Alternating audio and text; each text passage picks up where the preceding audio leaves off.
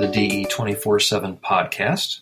Uh, my guest today is Comsol's Vice President of Sales, Phil Kinane, and he's here with us today to discuss simulation-led design. Uh, welcome to the podcast, Phil. Thank you very much, Brian. It's great to be here. Great. Uh, well, as I said, we're going to be talking about simulation-led design, and we've seen an increased focus in the industry on promoting this this idea. Uh, you know, from your perspective, how successful do you think these efforts have been? Yeah, I think those efforts have been very successful, and, and I think you can see that if you look at sort of the statistics of of the computer-aided engineering or C A E market. You, you can see that the, that there's been an increase percentage-wise, usually in the double figures uh, for all of software that is bound within the C A E market, and and, and that the increase in um, or the growth, if you like, of of, of the usage and of, of the industry itself um, is far outpaces sort of other indicators such as inflation or or productivity rates. So it's fairly obvious that um, uh, simulation-led design is becoming more and more integral to a large number of organizations and companies.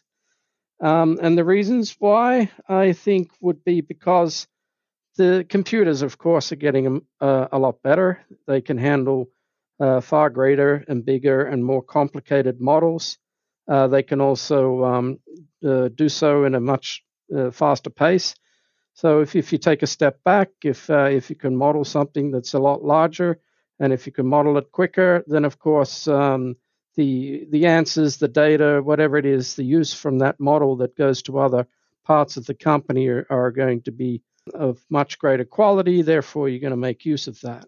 But, but for us as a company where we uh, and a software where we have concentrated on being able to model phenomena where many different types of physics are coupled to each other, uh, multiphysics applications, the ability to be able to look at Uh, different physics and how they react to each other and affect each other has been increased because of the ability to be able to do far more computations now than you used to be able to do before. So back in the day when um, engineers or simulation engineers had to just concentrate on a specific physics, the main, the most important one, maybe it's structural mechanics, maybe it's fluid dynamics, uh, they would also have to more or less uh, ignore or um, assume some values for other participating physics in their application so that they could actually get an answer for the physics which is of most uh, importance to them. Now they don't need to do that anymore. Now they can consider all of the physics that affect a, uh, a certain phenomenon. And that means, of course, that you get a much more accurate uh, solution. That means you can say with a, with a greater fidelity Uh, how a certain component is going to react or how a certain process is going to, can be controlled in a in a much more efficient way.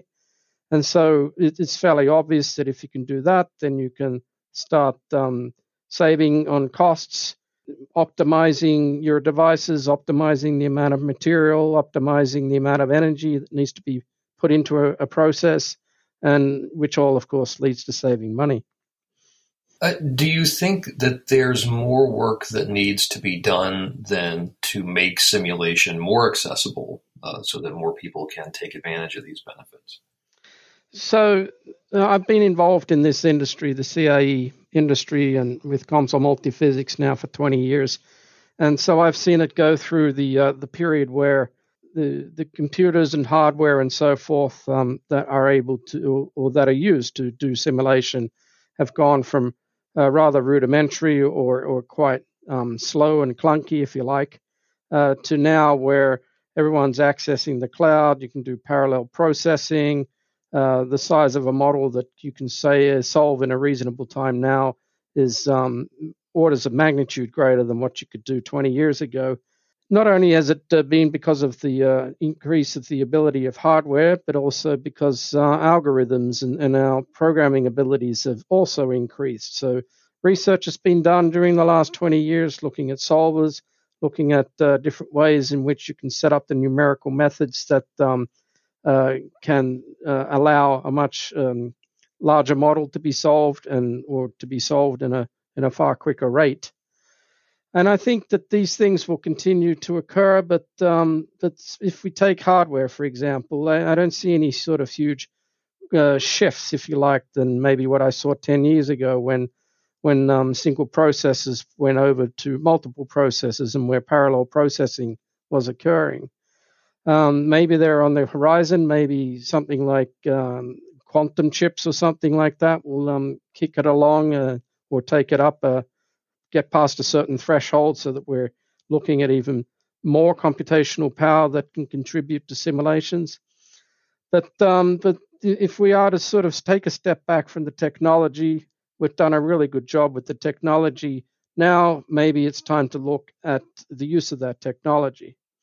And it's it's a situation where why why should a company, why should an organization be reliant on A, a few experts that are that are great at simulation, that are great at the physics, that are great at the numerical methods, uh, but there's only a few of them, and a large number of the engineers that are reliant on the data that comes from simulations. Maybe they're working in the design department, maybe they're working with the manufacturer of a product or a component, maybe they're running a process. Uh, they're not exactly um, conversant in all of the different aspects of simulation, but they're still very smart people. They still know what it is that they're working with. Some of them have been working with it for ten, twenty, twenty-five years, and they have a lot of experience with they, which they can contribute to the overall sort of optimization or development of that component or, or process and the like. So why not give them simulation? Like if you, um, you know, just to get sort of rather philosophical about the whole thing, you know, books and reading and literature was once the purvey of, of a few people throughout the world that, uh, you know, basically you had to write out a book and copy a, a book and then give it to someone else, and then that person could read it. But the masses uh, were all illiterate, and they didn't have the ability to uh, to, to make use of the of the power of books and, and, and literature and the like until the printing press came along. And when the printing press came along, bang, you know, suddenly everyone um, uh, had the had the reason, had the initiative, and then had the ability to be able to read. And if you could do that, then they could read so many, so many, many, many, many more copies of the same book, and everyone can t- uh, partake in that knowledge and so forth that that book gave them. In the same way, why can't models be like that? Why should they be the purvey of the one or the person that is the expert? Why not give Uh, the ability to do simulation, the ability to understand the data, the ability for you as the person who requires that data uh, to to input um, new figures, new conditions, new operating parameters that that affect the the process that you're working with, and and you optimize it rather than having someone sitting in another building or some expert whose time is very valuable doing it for you. As we move into twenty twenty-one, do you see any you know, new trends or factors in the industry that are going to, that are going to you know, increase the use of simulation and, and encourage that kind of democratization that you're describing? Um, I, yes, certainly. Uh, from thinking about um, how to build simulations in a in a completely different way than what we've done so far. And so, so far, we, we consider the model of a, a certain component or process uh, as a whole. And so that everything that's involved in that model has to be uh, accessible, available, can be changed. Uh, and, and that requires you to have the knowledge about everything that goes into a model that can be changed, just to make sure that they are all um, are working symbiotically with each other. But if um, if you, as, say, the expert, could put together Uh, some type of piece of software that takes away a lot of that complexity and, and instead gives me, as say the uh, operator or the design engineer, uh, a piece of software that's actually quite easy to use, very intuitive. It, it only has a, a user interface where all of the different input uh, uh, menus and windows and so forth are, are parameters that I understand, that I know um, Uh, how they should be reacting according to other inputs that I put in there, then that, I believe, is, is the way in which, and, and I'm seeing it, where we're doing it ourselves, of course, we call them simulation apps, but, but that is how I see it uh, spreading from uh, just just the few to, to the many. Uh, circling back a, a little bit on hardware, uh, are you seeing in the market, uh, you know, an increased use of high-performance computing resources in a simulation environment that can, you know, help sort of enable a lot of this? Yeah, well, H P C, of course, has been uh, integral to solving bigger models faster. There is uh, also, uh, and, and which is which I've already sort of addressed, I, I believe, in earlier answers, and so that, of course, is important. But the but the uh, but the important part of that fact is actually the ability to do parallel processing, the ability to to write the algorithms and, and the methods and so forth that can either split up a rather complicated and large model so that it can be solved in parallel on, on many processes.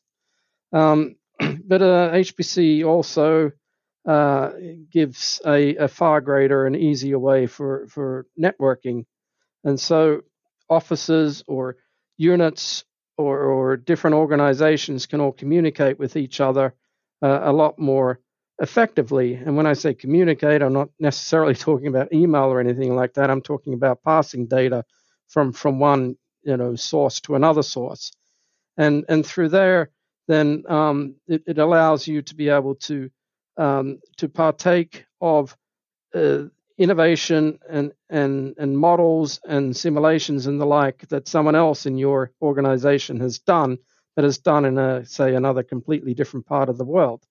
So I, I see H P C as being a fantastic way in which if um, if there is some standardized way of building simulation apps or models for that matter, but basically simulation apps that are really easy to use, then if you have a, a bunch of similar engineers, let, let's say they're operators of a certain process and these processes are, are being run throughout the world, but the same engineers, the same types of engineers that are running these processes can all access the same type of simulation app, then they can start communicating through um, the inputs and the outputs and the data and so forth that these simulation apps provide them with their um, colleagues and so forth that are working on similar processes. So I, I see H P C as being able to solve much, much bigger models, much faster, but also by being able to collaborate between um, uh, different units within your organization. Uh, that's a good segue because I know there's a new release of Comsol Multiphysics. Uh, how are some of these trends being reflected in the Comsol platform? I know that that you know that app approach has been a key piece. What, what else are we seeing? And so the app, uh, the app approach, as you mentioned, is is always it's it's it's sort of the most the the biggest thing that we've been working with, and it's starting to to uh, take hold within the market. Now we're finding the customers that aren't coming to us because of the reasons of that we can model something that they can necessarily build a complicated model. It is, of course, always the, the fundamental to uh, a simulation has to be the model. But uh, people are starting to come to us uh, for the main business reason of being able to use the apps, being able to get uh, a much larger number of people within their organization participating in simulation, communicating with each other, communicating back to the expert who built the model from the, in the first place. And and and that's why they are, are quite happy to to use Comsol uh, or, you know, maybe even move some from some other software to Comsol because of these reasons. Uh, but there there are other things that are, are also involved. Um, the, the, the general development of, of our software uh, continues apace. We we improve uh, solvers and meshing algorithms, um, not by just a few percentage, but usually from release to release, we can increase their speeds by thirty, fifty percent sometimes. Um, and uh, and then we also branch out into different types of multiphysics applications, ones that uh, have always been way too difficult to model once upon a time, where you just basically tried to assume uh, behavior that's coming from certain physical phenomena and concentrate on a single physical phenomena. So we, we have a new product, for example, the Polymer Flow module. Now, Polymer Flow has also been, has been out there for, for quite a long time, and there's software that has been able to model it in, in, in your casting and so forth of, of, of polymerization processes and components that come from polymers. It, it's been a lot, lot harder to have these types of material properties that are the polymer Uh, be explained in, in, in far greater detail or with far greater accuracy because of the contributing other physics that are involved. So temperature is uh, is a is a physics that's usually very important in polymerization processes, uh, but also stress, structural stress, sometimes uh, chemical reactions, and so all of these types of things can now be included um, rather easily. Can be used by basically anyone who works within that in, uh, within that industry because of of our ability now to be able to solve more and more complicated types of applications. All right. Well, uh, thank you very much for joining us today, Phil. Uh, and we'll see you next time on the D E two forty-seven podcast.